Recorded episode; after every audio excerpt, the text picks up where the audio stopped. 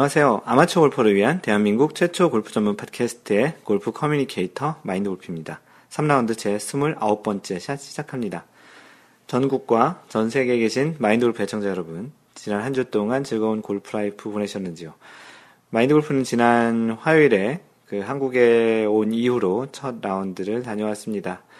네, 조금은 좀 잔디가 약간 녹색이지 않을까 하는 그런 약간의 기대를 하고 나갔었는데 아직까지는 금잔디로 이렇게 쭉 깔려져 있더라고요.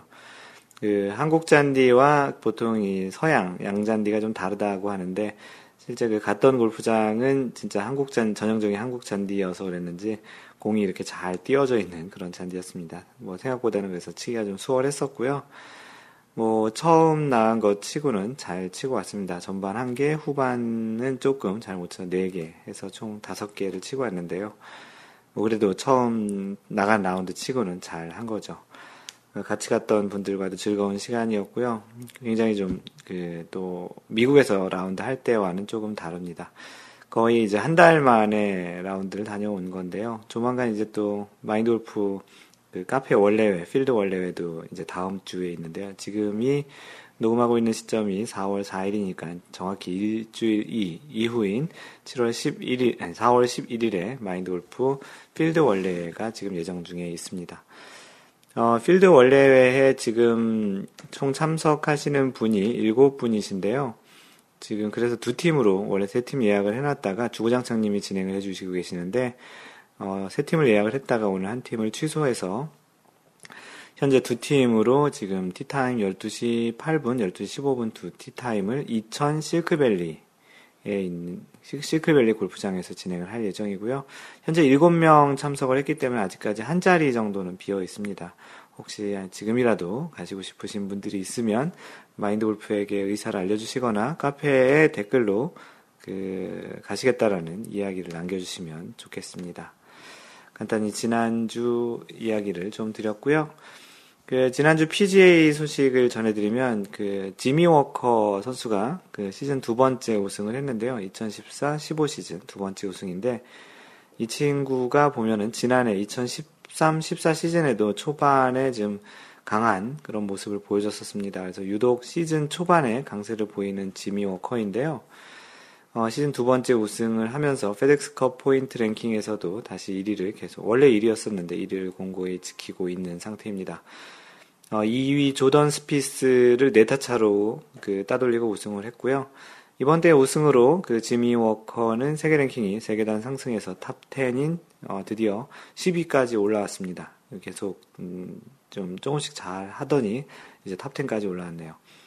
그리고 대회 2위를 한 조던 스피스도 최근에 경기 성적이 좋죠. 그래서 이 두 계단 상승해서 세계 랭킹 4위까지 올라온 상태입니다. 어, 참고로 타이거 우즈는 세계 랭킹 100위 바깥으로 이제 좀 나간 상태고요. 잠시 후, 어, 또 타이거 우즈 소식을 좀 전해드릴 텐데요. 로리 매킬로이가 현재 그 34주 연속 1위, 1년이 52주니까 조금만 있으면 1년 연속 1위가 될 가능성이 굉장히 높습니다. 현재 로리 매킬로이의 그 세계 랭킹 포인트는 11포인트고요. 2위 헨릭 스탠손과는 3.19포인트 차이입니다. 어, 참고로 한국 선수들의 순위는 배상문이 84위로 유일하게 100위 안에 있고요. 노승열 140, 114위, 어, 최경주 132위, 박성준 183위로 지금 랭크되어 있습니다. 네, 이번 주 PGA에서는 쉘 휴스턴 오픈이 지금 진행되고 있고요. 오랜만에 그 필 미켈슨이 좋은 성적을 내고 있습니다. 경기 결과는 또 다음 주에 알려드릴 수 있을 것 같고요. 그 다음 주 대회가 그 메이저 대회 중에 메이저라고 하는 마스터즈가 다음 주에 열리기 시작합니다. 그 네 개 메이저가 있는데 그 첫 메이저고 4월이 그래서 어떻게 보면은 골프 시즌의 본격적인 그 마스터즈를 시작으로 본격적인 시즌이 시작된다고도 많이 볼 수 있는데요. 참 좋은 소식은 오늘 그 트위터에서 봤는데 타이거 우즈가 마스터즈에 출전하겠다고 이제 발표를 했습니다. 마스터즈 자체만으로도 굉장히 좀 재미있는 또 흥미있고 많이 볼거리가 많은 대회이지만 또 마인드 골프 개인적으로는 타이거 우즈가 나오지 않는 그 대회는 조금 좀 흥미가 좀 떨어질까 했는데 타이거 우즈가 이제 진, 그 출전을 하겠다고 이야기를 해서 또 마인드 골프가 아, 또 잠깐 얘기 드리면, 인터넷 개통한 데 이어 오늘 방금 전에 그 TV도 개통을 했습니다. 그래서 골프 채널 J골프와 SBS 골프가 꼭 나오도록 그 TV를 신청을 해서 어 이제 골프 채널도 나오기 시작하니까 이제 생중계로 다음 주에는 마스터즈 대회를 조금 잠을 좀 줄여가면서라도 볼 예정이고요. 타이거즈까지 진출 그 출전을 한다고 하니까 더 이제 기대가 되는 마스터즈가 될 것 같습니다. 네, LPGA는 그동안 계속 오던 그 한국계 선수의 우승이 드디어 제동이 걸린 그 대회였는데요. 한국 그 회사, 한국 기업인 그 기아가 그 스폰서를 한 기아 클래식 대회였었는데요. 3라운드까지 1위를 잘 유지하던 이미림이 17번 홀 더블 보기로 인해서 조금 아쉽게 우승을 놓쳤습니다. 크리스티 커가 마이너스 20, 20언더파로 2위와 두 타차 우승을 했는데요. 그 크리스티 커는 그 한국의 그 박세리 선수와 거의 나이가 비슷한 또 비슷한 시기에 LPGA에 입문을 한, 한 선수로 좀 노장 정도라고 얘기를 해야 될지 모르겠지만 37살이거든요. 그 크리스티 커가 지속적으로 천천히 그 꾸준히 잘하고 있었는데 2013년에 우승을 한 이후에 그동안 우승이 없었던 그런 선수였습니다. 어, 2년 거의 2년 만에 우승을 한 상태이고요. 어, 이번 우승으로 세계 랭킹이 9계단 상승해서 top 10인 딱 10위에 올랐습니다. 어, 이로 인해서 그 10위에 있었던 양희영이 한 계단 하락하면서 11위로 밀렸고요. 어, 1위는 여전히 리디아고로 9주 연속 세계 랭킹 1위를 유지하고 있습니다. 2위 박인비와의 차이는 0.94포인트, 지난주에 0.63포인트였는데 0.94포인트로 조금 늘었네요. 자, 조금 이제 늘어난 추세고, 10위권 내에는 한국 선수가 박인비 2위, 김효주 4위, 유소연 6위, 이렇게 3명입니다. 지난주까지 양희영 10위였었는데, 그 한 계단이 하락하면서 10위권에서는 조금 벗어났습니다. 네, 이번 주 지금 진행하고 있는 게 아나 인스피레이션 그 대회인데요. 그 미, 일본의 아나항공이 그 스폰을 한 대회인데 지난해까지 크라프트 나비스코 챔피언십이라고 불린 메이저 첫 번째 대회입니다. 여자 대회 중에 첫 번째 메이저 대회고요. 어, 이 대회는 또 박세리 선수에게도 좀 중요한 대회인데요. 박세리가 그동안 그 메이저 대회 나머지 다른 세 개 대회로 우승을 했었는데 이 그 크라프트 네비스코 챔피언십 지금은 아나 인스피레이션 이 대회를 우승을 하지 못하면서 아직까지 커리어 그랜드슬램을 하지 못하고 있는 상태입니다. 현재 지금 2라운드까지 진행된 상태로 봐서는 조금 우승이 어렵지 않을까 싶은데요. 2라운드까지 지금 김세영 선수가 우승 1위를 달리고 있습니다. 김세영은 2라운드에서 무려 7타를 줄이며 단독 7, 7언더파로 단독 1위를 달리고 있는데요. 예, 메이저 대회에서 그 한국 선수가 우승을 하는 그런 모습을 보았으면 좋겠습니다. 한 주간에 있었던 그 골프 소식 중에 하나를 선택해서 보내드리는 시간이고요. 이번 주에는 다음 주가 또 마스터즈 주간이고 해서 마스터즈와 관련한 그 기사를 하나 그 택해봤는데요. 어, 제목이 마스터즈 출전권 없어도 오거스타 골프클럽에서 골프를 치는 법이라는 좀 약간은 좀 자극적인 그런 제목인 것 같은데요. 그 마스터즈가 열리는 골프장은 유일하게 오거스타 내셔널 골프 코스라고 이제 딱 한 군데에서 열리는데요. 그 마스터즈가 열리는 골프장, 골프장이 오거스타 내셔널. 그 골프장에서는 아무나 플레이를 할 수가 없습니다. 그래서 그런데도 그 골프장에서 치는 방법이 있다라는 그런 그 글인데요. 하나 소개를 해드리겠습니다. 어, 골프 선수나 골프 팬 모두에게 꼭 가보고 싶은 대회이자 코스다. 아무나 출전할 수 없고 아무나 관전할 수도 없다. 하물며 라운드를 하는 것은 쉬울 리 없다. 다행히 방법은 없지는 않다고 하니 도전해 볼 사람은 길이, 길을 찾을 수 있을 것이다. 골프 다이제스트는 오거스타에서 라운드하는 7가지 방법을 소개했다. 하나같이 까다롭다. 물론 출전 자격을 따거나 오거스타 회원이 되는 간단한 방법은 포함되지 않았다. 간단한가요? 약간 반어법적인 그런 설명이죠. 그 첫 번째가 이제 자원봉사자가 된다. 자원봉사가 되는 것도 하늘의 별따기지만 바늘 구멍을 뚫는다면 대회 기간 열심히 봉사하라. 한 달 뒤 오거스타 측에서 답례 라운드 기회를 제공한다. 어, 마인드 골프도 PGA 대회 중에 노던 트러스트 오픈을 그 자원봉사를 갔었는데요. 그 그냥 무료 라운드 기회는 주지 않았었는데 예, 오거스타 내셔널 그 타이 그, 그 마스터즈 대회는 이런 거를 제공하나 봅니다. 두 번째, 골프 담당 언론인이라면 미디어 라운드 추첨에 도전한다. 매년 마스터즈에서는 400에서 500명의 취재진이 전 세계에서 찾아온다. 대회 종료 후 추첨으로 20명에게 기념 라운드 기회를 제공한다. 그 미디어 그 기자가 되면은 그런 기회가 있을 수 있다라는 두 번째 이야기고 셋째 마스터스나 오거스타에 관한 책을 쓰는 것이다. 오거스타의 승인을 받은 지필자는 자료조사차 라운드 기회를 가질 수 있다. 이것도 방법이네요. 네 번째, 오거스타의 캐디가 된다. 오거스타는 캐디 마스터라는 회사를 통해 캐디를 고용하고 있다. 이들에게는 1년에 한 차례 라운드를 허락하고 있다 라고 되어 있네요. 다섯 번째, 오거스타 인근 지역의 대학에서 골프 선수로 활약하는 경우에도 행운이 돌아간다. 뭐 대학 인근 지역의 대학 선수 중에 뭐 잘하면은 여기서 이제 플레이를 할 수 있는 그 기회가 주어지나 봅니다. 어, 이 밖에 오거스타의 직원으로 채용하거나 조지아 공대 등 어, 4개 대학생을 대상으로 어, 수여되는 존스 주니어 장학금을 받으면 라운드를 할 수 있다. 방법이 있는 것 같기도 하고 없는 것 같기도 하고 이 말이 정답인 것 같네요. 방법이 있긴 한데 굉장히 좀 어렵네요. 뭐 일반 그 프로 선수들도 이 마스터스에서 뛰는 게 사실 쉬운 일은 아니죠. 그런 일반인들 입장에서는 더더욱 어렵겠죠. 그래서 이번 다음 주가 마스터즈 주간이기도 해서 어, 마스터즈 관련한 기사를 하나 뽑아봤습니다. 네, 오랜만에 하는 대회 우승자를 소개하는 그 우승 그 선수, 선수 인물 탐구 시간입니다. 이번 주는 기아 클래식에서 우승한 크리스티 커를 선택을 했고요.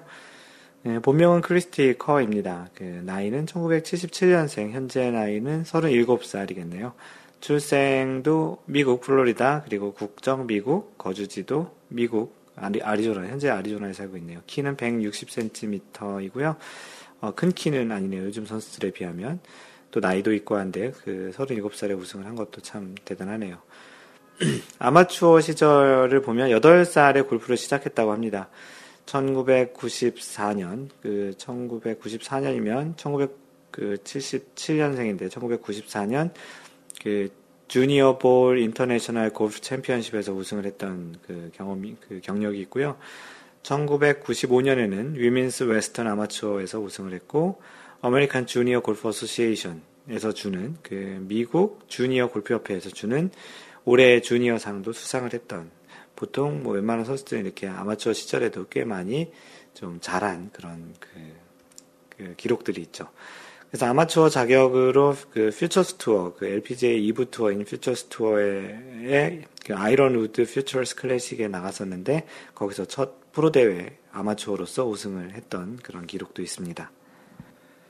네, 1996년에 프로 전향을 하는데요.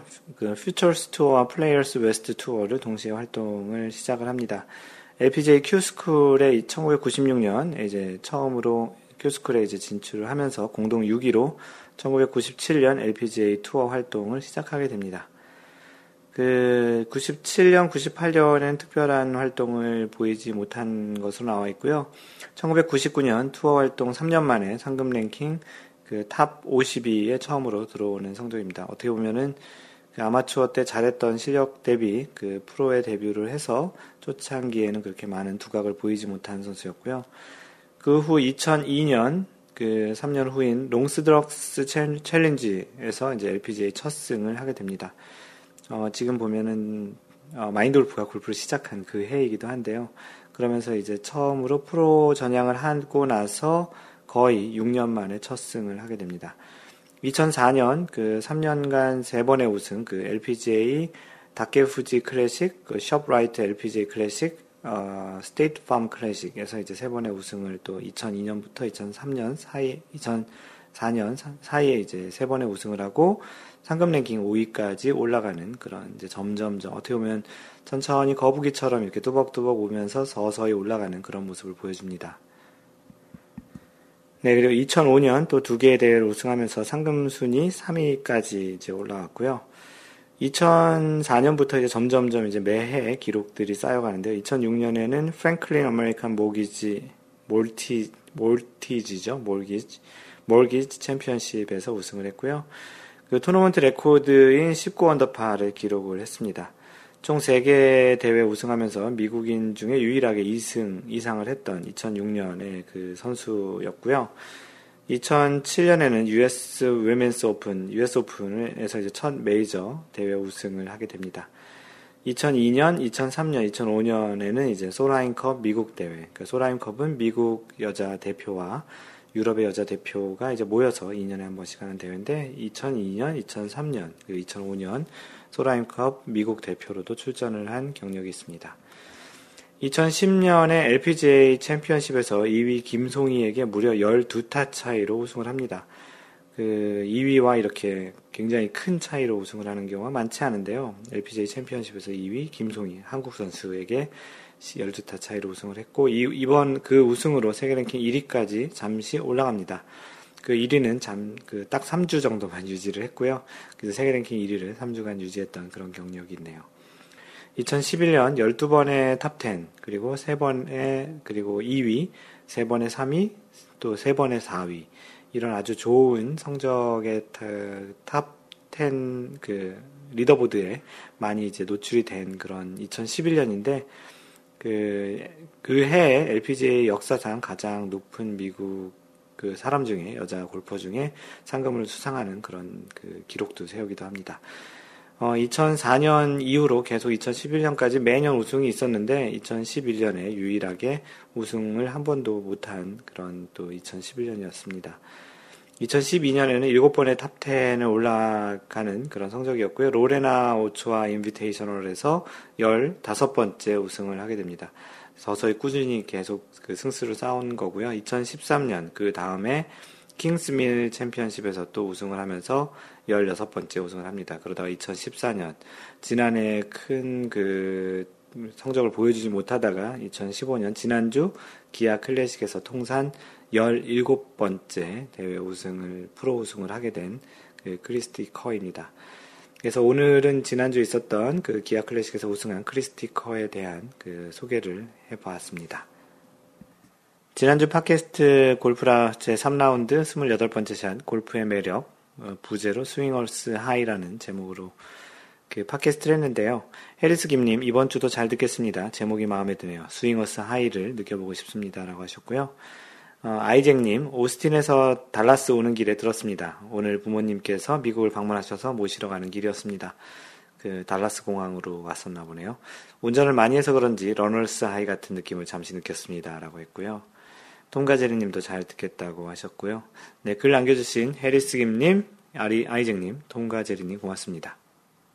네, 요즘 카페 그 가입도 하시는 분도 많고 인사 소개를 하시는 분들도 많아서 이번 주에도 한 세 분 소개하겠습니다. 어, 아이디 지우파파님 그 가입 인사드린다고 하셨고요. 안녕하세요. 유튜브 동영상 시청하다가 카페도 있다고 들어서 바로 가입했네요. 예전에 IT 회사 때 몇 번 인사는 드렸는데 기억하실라나 모르겠네요. 하여간 저도 골프를 사랑하는 사람으로서 자주 들르고 좋은 정보도 얻어가겠습니다.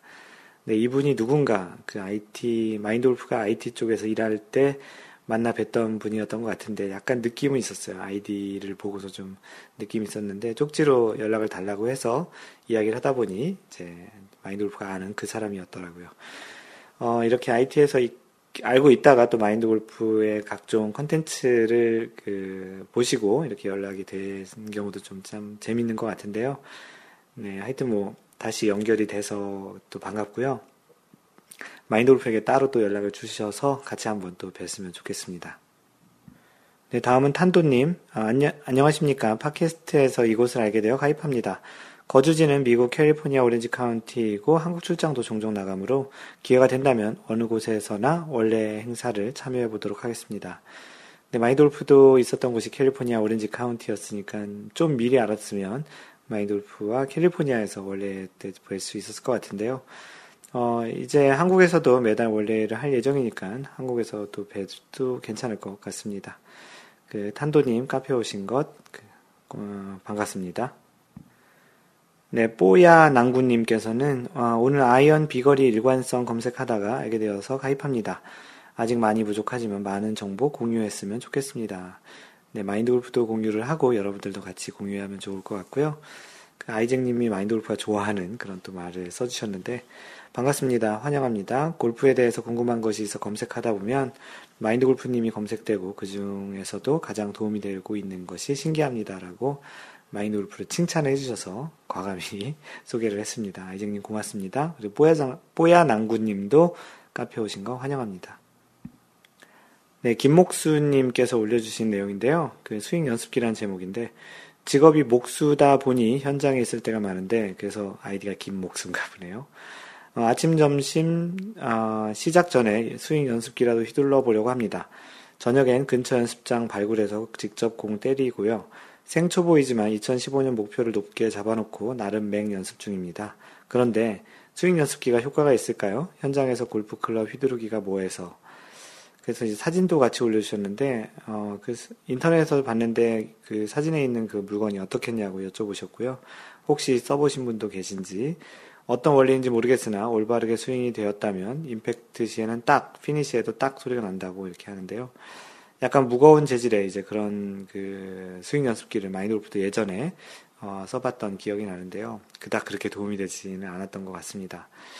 어, 이와 관련해서 그 주시님께서 또 글을 올려주셨는데요. 템포를 맞춘다, 맞추는데 좋다고 하여 많이들 사용하고 저도 오렌지 휘비라는 연습기가 있는데요. 마인드 골프는 그 오렌지 휘비 그 도구가 좀 더 나은 것 같습니다.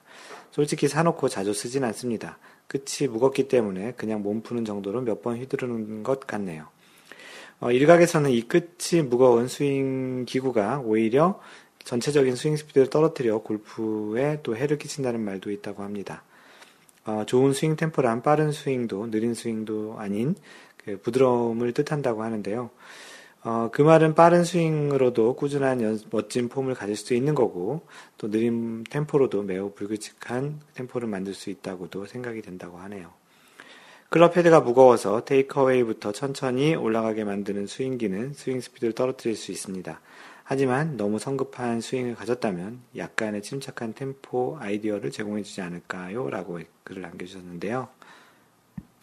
그 마인드 골프가 생각하는 것도 항상 뭐 골프에는 어떤 정답이 없기 때문에 어, 누가 좀 더 더 자신의만의 그런 연습법 또 자신만의 스윙을 조금 빨리 찾을 수 있나라는 것이 어떻게 보면 더 중요한 것 같고요. 어, 하나 또 소개를 하자면 그 아이쟁님께서는 이건 좀 엉뚱한 생각인데요. 골프에서 특효가 별로 없는 것 같습니다.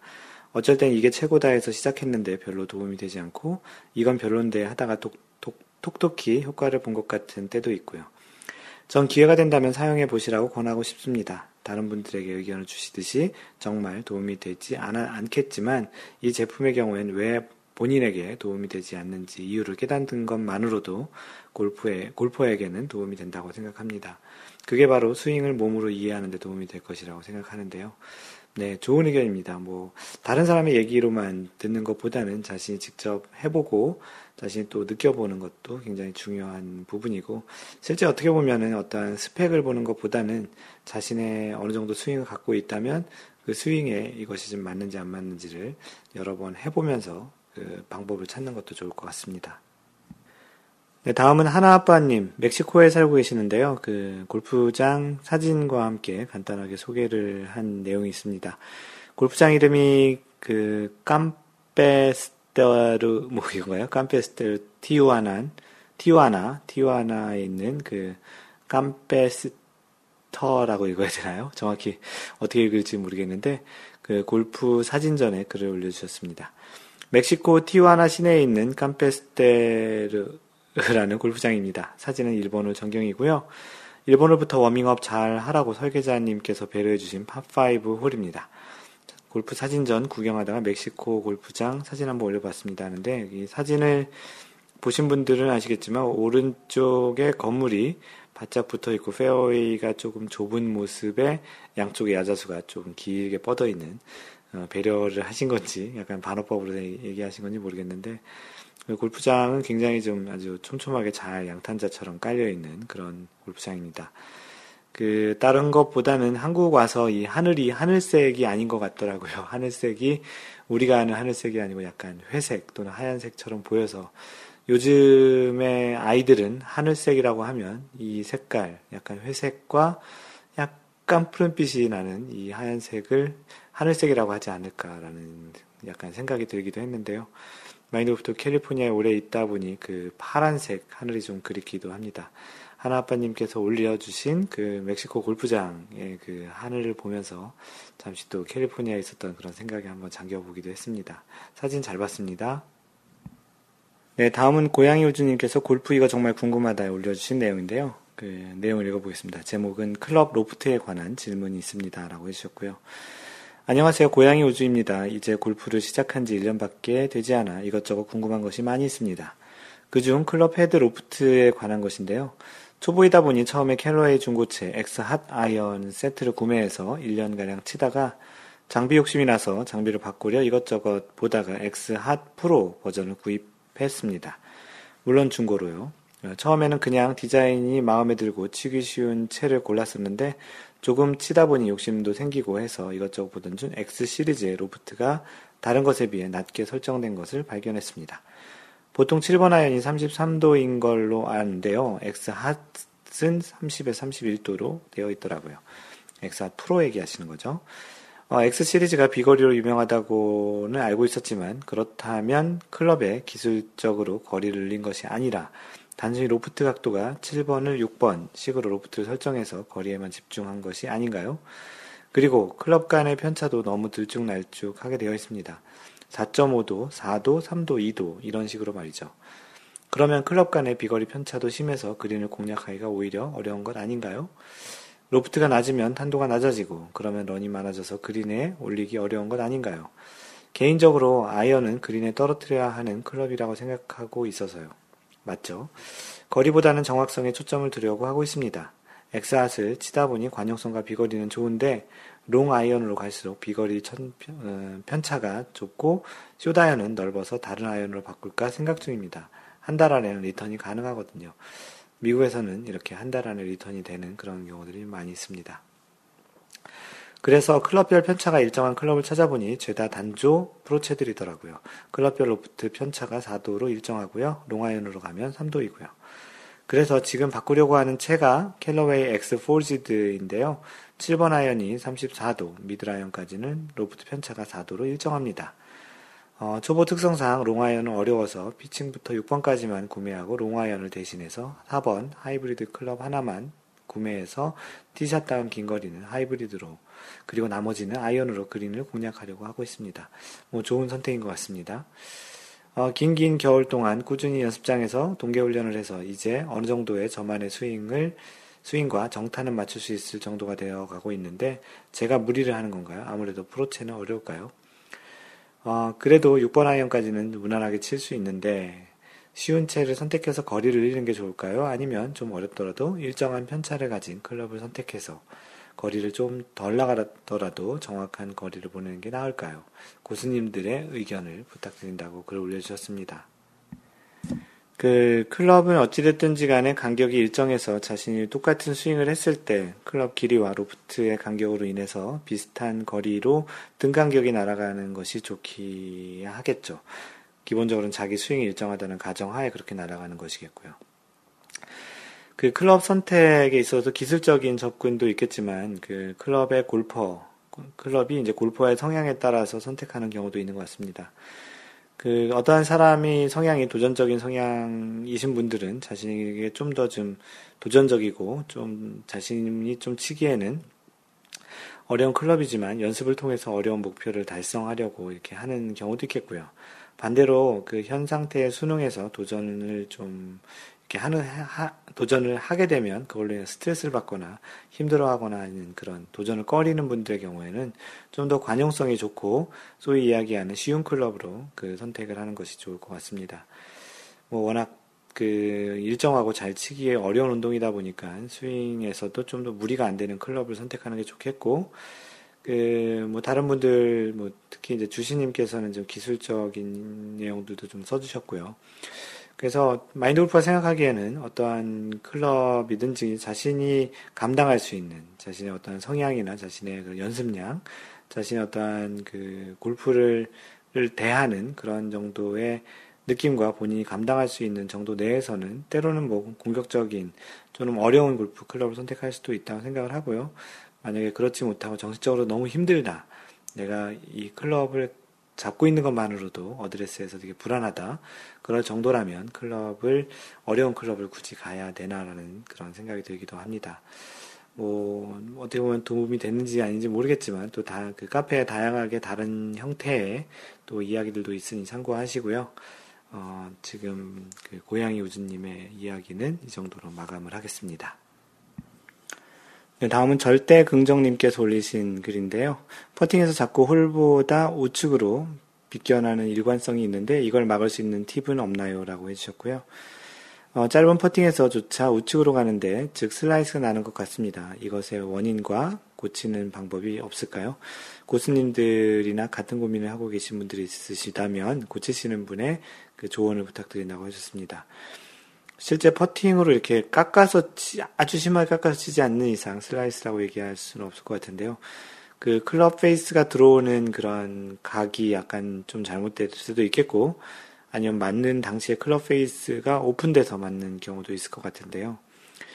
그 마인드 골프가 생각하기에는 바닥에서 이제 어떤 퍼팅 연습을 할 때 뭐 마루 바닥 같은 경우도 그 마루에 그런 결이 있잖아요. 그 마루에 그 하나의 판씩 이렇게 연결되어 있는 거기에 선이 있는데 뭐 만약에 집에서 거실에서 연습한다면 그런 선에다가 놓고서 그 스트로크를 왔다 갔다 하는 연습, 특히 이제 백스트로크를 일정하게 빼는 것이 좀 고민이 된다면 가급적이면 손목을 쓰는 것보다 그 왼쪽 어깨부터 그 손목까지가 왼손목까지가 그대로 takeaway를 하게 되는 그런 과정을 겪는다 한다면 좀 더 더 도움이 될 것 같습니다.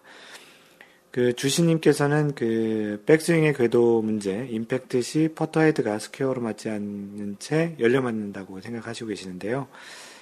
그 쇼퍼팅은 최대한 퍼터를 지면과 붙어서 똑바로 백스윙을 그 작게 빼준 후에 그대로 평평하게 밀거나 공을 지나쳐준다는 느낌만으로 치라고 해주셨는데 그래서 전, 절대 긍정님께서 그럼 백스윙을 그 똑바로 일자로 빼는 건 어떻게 하냐라고 해서 마인드 골프가 방금 전에 이야기했던 내용을 소개했습니다. 가급적이면 손목을 사용하는 것을 좀 자제하고요. 자신이 치려는 방향 쪽에 어떠한 선 같은 거를 만들어 놓고 그 위에서 그 클럽이 일정하게 잘 왔다 갔다 하는지를 그 연습을 하는 것이 좋을 것 같습니다.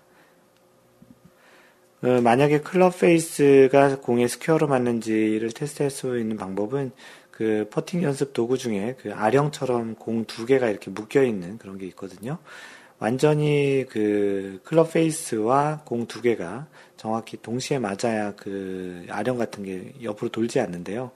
그런 연습 도구는 조금이라도 heel에 먼저 맞든지 toe에 먼저 맞으면 그 아령 같은 게 토크가 생겨서 도는 그런 원리로 클럽 페이스가 얼만큼 그 스퀘어로 타겟 방향과 이제 스퀘어로 맞았는지를 볼 수 있는 연습 도구니까 그런 걸 가지고 연습하는 것도 좋을 것 같습니다.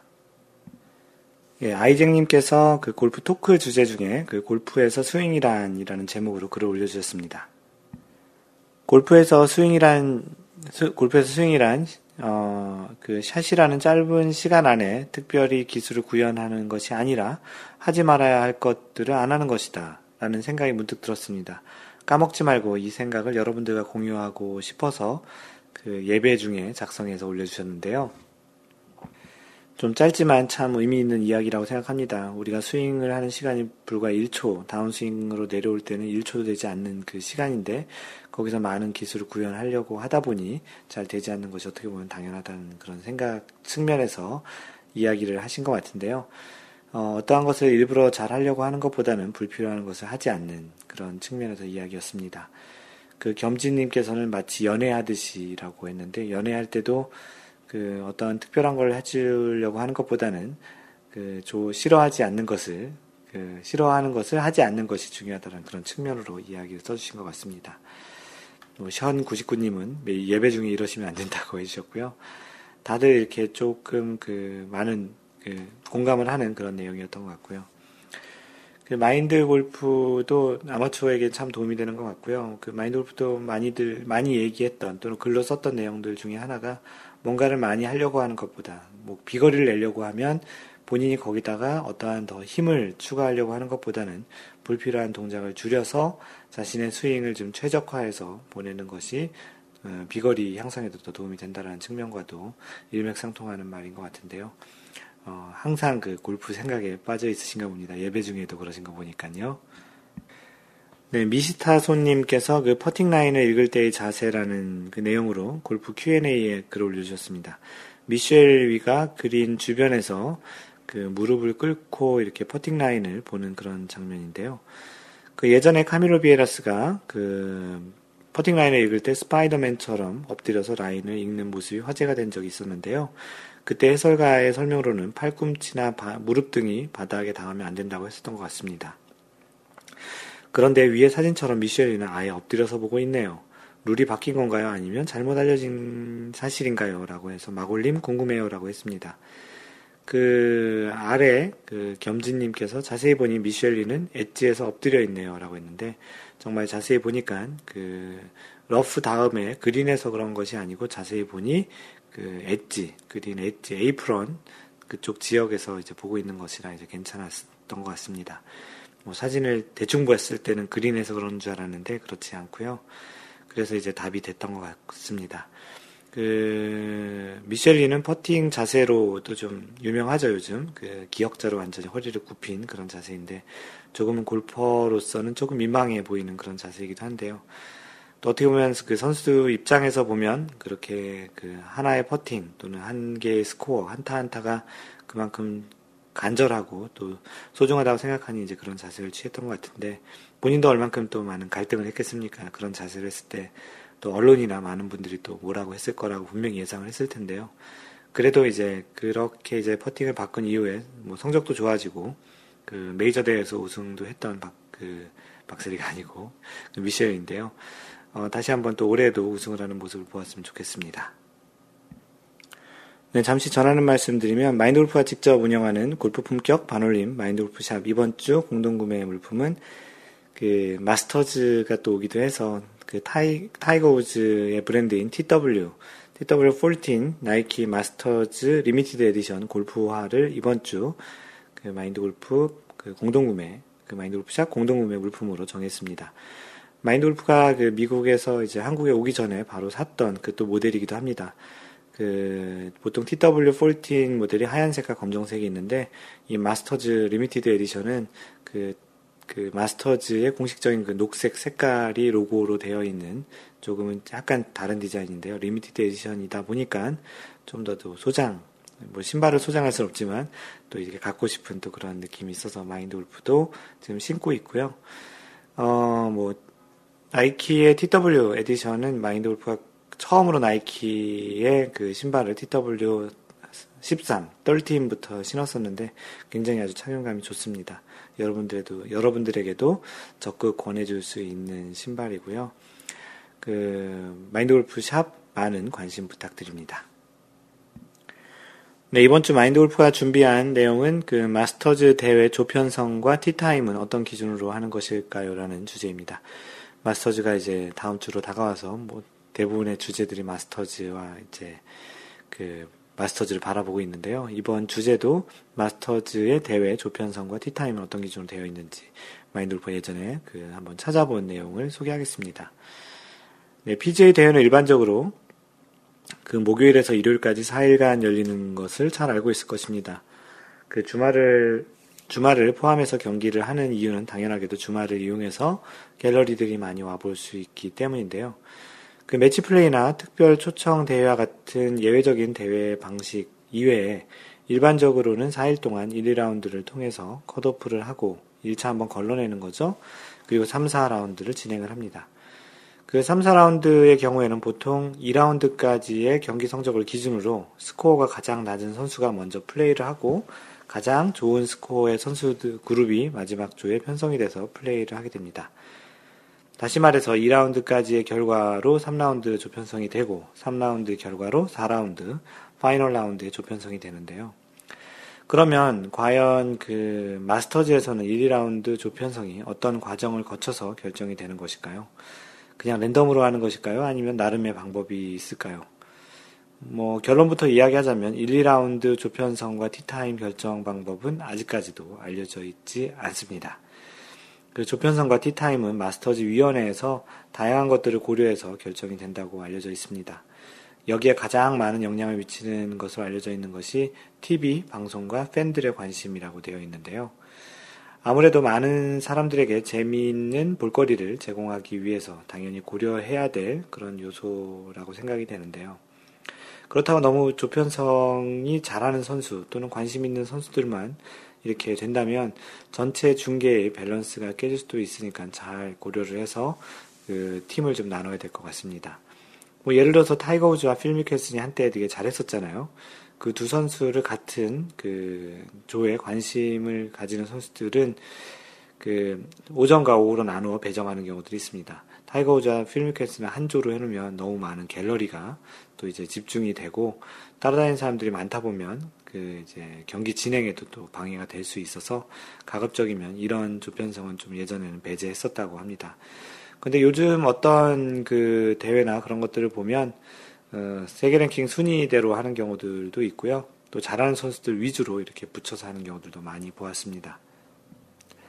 그 참고로 3, 4라운드에서 선두 그룹이 같은 타수로 공동 순위가 있을 때의 배정 방법은 먼저 그 타수를 기록, 한 선수가 늦은 티타임을 갖도록 되어 있습니다. 아마도 이것은 마스터즈 뿐만 아니고 다른 대회에서도 그렇게 적용이 될 것 같은데요. 어, 오늘은 뭐 마스터즈와 관련한 그런 내용 중에 티타임을 정하는 그런 이야기인데 글을 읽고 이렇게 좀 그 방송을 하다 보니까 정확한 답을 준 거는 없는 것 같습니다. 그 매 대회마다 약간의 조직위원회에서 어떠한 그 결정을 한 방식대로 이렇게 그 경기 배정을 하는데요. 이번 다음 주에 있는 마스터즈에서 과연 어떤 선수가 어떤 선수와 같이 조를 편성, pairing이라고 하죠. 그 조 편성이 되는지도 궁금하기도 하고 또 자신이 좋아하는 선수가 또 다른 어떤 선수들과 같이 플레이하는지를 보는 측면에서도 조 pairing은 특히 이런 유명한 대회 같은 경우에는 좀 더더 더 관심이 많이 가는 것이 사실입니다. 그래서 예전에 한번 글을 써놓았던 마스터즈 대회 조편성과 관련한 그런 이야기들을 이번 시간에 한번 해보았습니다. 네, 다음은 마인드 골프가 읽어주는 골프 룰북 시간인데요. 지금은 18조를 진행하고 있고요. 정지된 볼이 움직이는 경우에 대한 내용입니다. 지난주에 18조 1, 2항을 소개했고요. 이번 주 18조 3항에 대해서 이제 마무리를, 이제 18조 마무리를 하겠습니다. 매치 플레이에서 상대방 또는 캐디 또는 휴대품에 의한 경우라고 되어 있습니다. 매치 플레이에서 상대방 캐디 또는 이제 휴대품에 의해서 공이 움직인 경우를 얘기하는데요. 첫 번째 볼을 찾는 중일 때 플레이어의 볼을 찾는 중에 상대방 그의 캐디 또는 그의 휴대품이 그 볼을 움직이거나 접촉하거나 볼을 움직이게 한 경우에도 벌은 없다. 볼이 움직인 경우 그 볼은 replace 하지 않으면 안 된다. 볼을 찾는 중에 이제 그런 상대방 또는 캐디 휴대폰에 의해서 공이 움직였는 경우에는 다시 공을 리플레이스해서 플레이하면 된다는 이야기입니다. 그러나 이제 볼을 찾는 중이 아닐 경우에 플레이어의 볼을 찾는 중이 아닐 때 상대방 그의 캐디 또는 그의 휴대품이 그 볼을 움직이거나 고의로 볼을 접촉하거나 볼을 움직이게 한 경우에는 규칙에 따로 규칙에서 따로 규정하지 않는 한 상대방은 1벌타를 받는다. 볼이 움직인 경우 그 볼을 replace 하지 않으면 안 된다. 어떻게 보면 당연한 얘기겠죠? 네, 다음은 18-4. 이번에는 스트로크 플레이에서 동반 경기자, 경, 캐디, 그리고 휴대품에서 움직인 경우를 이야기합니다. 동반 경기자, 그의 캐디 또는 그의 휴대품이 플레이어의 볼을 움직이거나 접촉하거나 그 볼을 움직이게 한 경우에도 벌이 없다. 볼을 움직인 경우 그 볼을 replace 하지 않으면 안 된다. 이거는 이제 매치 플레이와는 다르게 다시 이제 원위치로 갖다 놓고 플레이를 하면 된다라는 것입니다. 어, 15 18-5 다른 볼에 의한 경우 그런 경우들은 좀 있죠. 멎어 있는 인플레이 볼이 스트로크 한 스트로크 후에 움직이고 있는 다른 볼에 의해서 움직인 경우 그 움직인 볼을 replace 하지 않으면 안 된다. 다시 원위치로 갖다 놓고 쳐야 된다라는 거죠. 간혹 이제 그 그린에 먼저 올라간 공을 다른 사람이 어프로치 하다가 이제 맞은 경우, 그런 경우에는 지금과 같이 다른 볼에 의해서 맞는 경우기 때문에 다시 원위치로 두고 또 우리가 공을 맞춘 공은 최종적으로 멈춘 위치에서 플레이를 하면 됩니다. 18-6 측정 중에 움직인 볼 규칙에 따라 처리하거나 규칙의 적용을 결정하기 위하여 거리를 측정할 때 볼이나 볼 마커가 움직인 경우 그 볼이나 볼 마커는 replace 하지 않으면 안 된다. 그 볼이나 볼 마커가 움직이는 원인이 측정하는 바로 그 구체적인 행위에 있는 경우에는 벌이 없다. 라고 되어 있습니다. 어, 그, 측정 중에 어떤 거리나 이런 것들 측정 중에 볼이나 볼마커 움직였을 때는 벌타 없이 다시 원위치로 공을 놓고 치면 된다라는 이야기입니다. 마인드골프의 블로그는 마인드골프.net에 오셔서 보시고요. 트위터는 아, 페이스북은 facebook.com slash mindgolf 또는 페이스북에서 마인드 골프를 검색하시고요. 트위터는 at mindgolfer입니다. 카페는 네이버에서 마인드 골프 카페 또는 카페.naver.com slash mindgolfer입니다. 이메일은 mentor, m-e-n-t-o-r, at mindgolf.net이고요. 마인드골프가 직접 운영하는 골프 품격 반올림 마인드골프샵은 마인드골프샵.com 또는 마골샵.com입니다. 유튜브에 Y골프 또는 에티켓 골프 동영상 강좌를 보실 분들은 유튜브에서 마인드 골프를 검색하세요. 어, 카톡은 마인드 골퍼입니다. 항상 배려하는 골프 하시고요. 이상 골프 communicator 마인드 골프였습니다. 다음번 3라운드 제 30번째 샷에서 만나요. Don't worry, just play mind golf. Bye!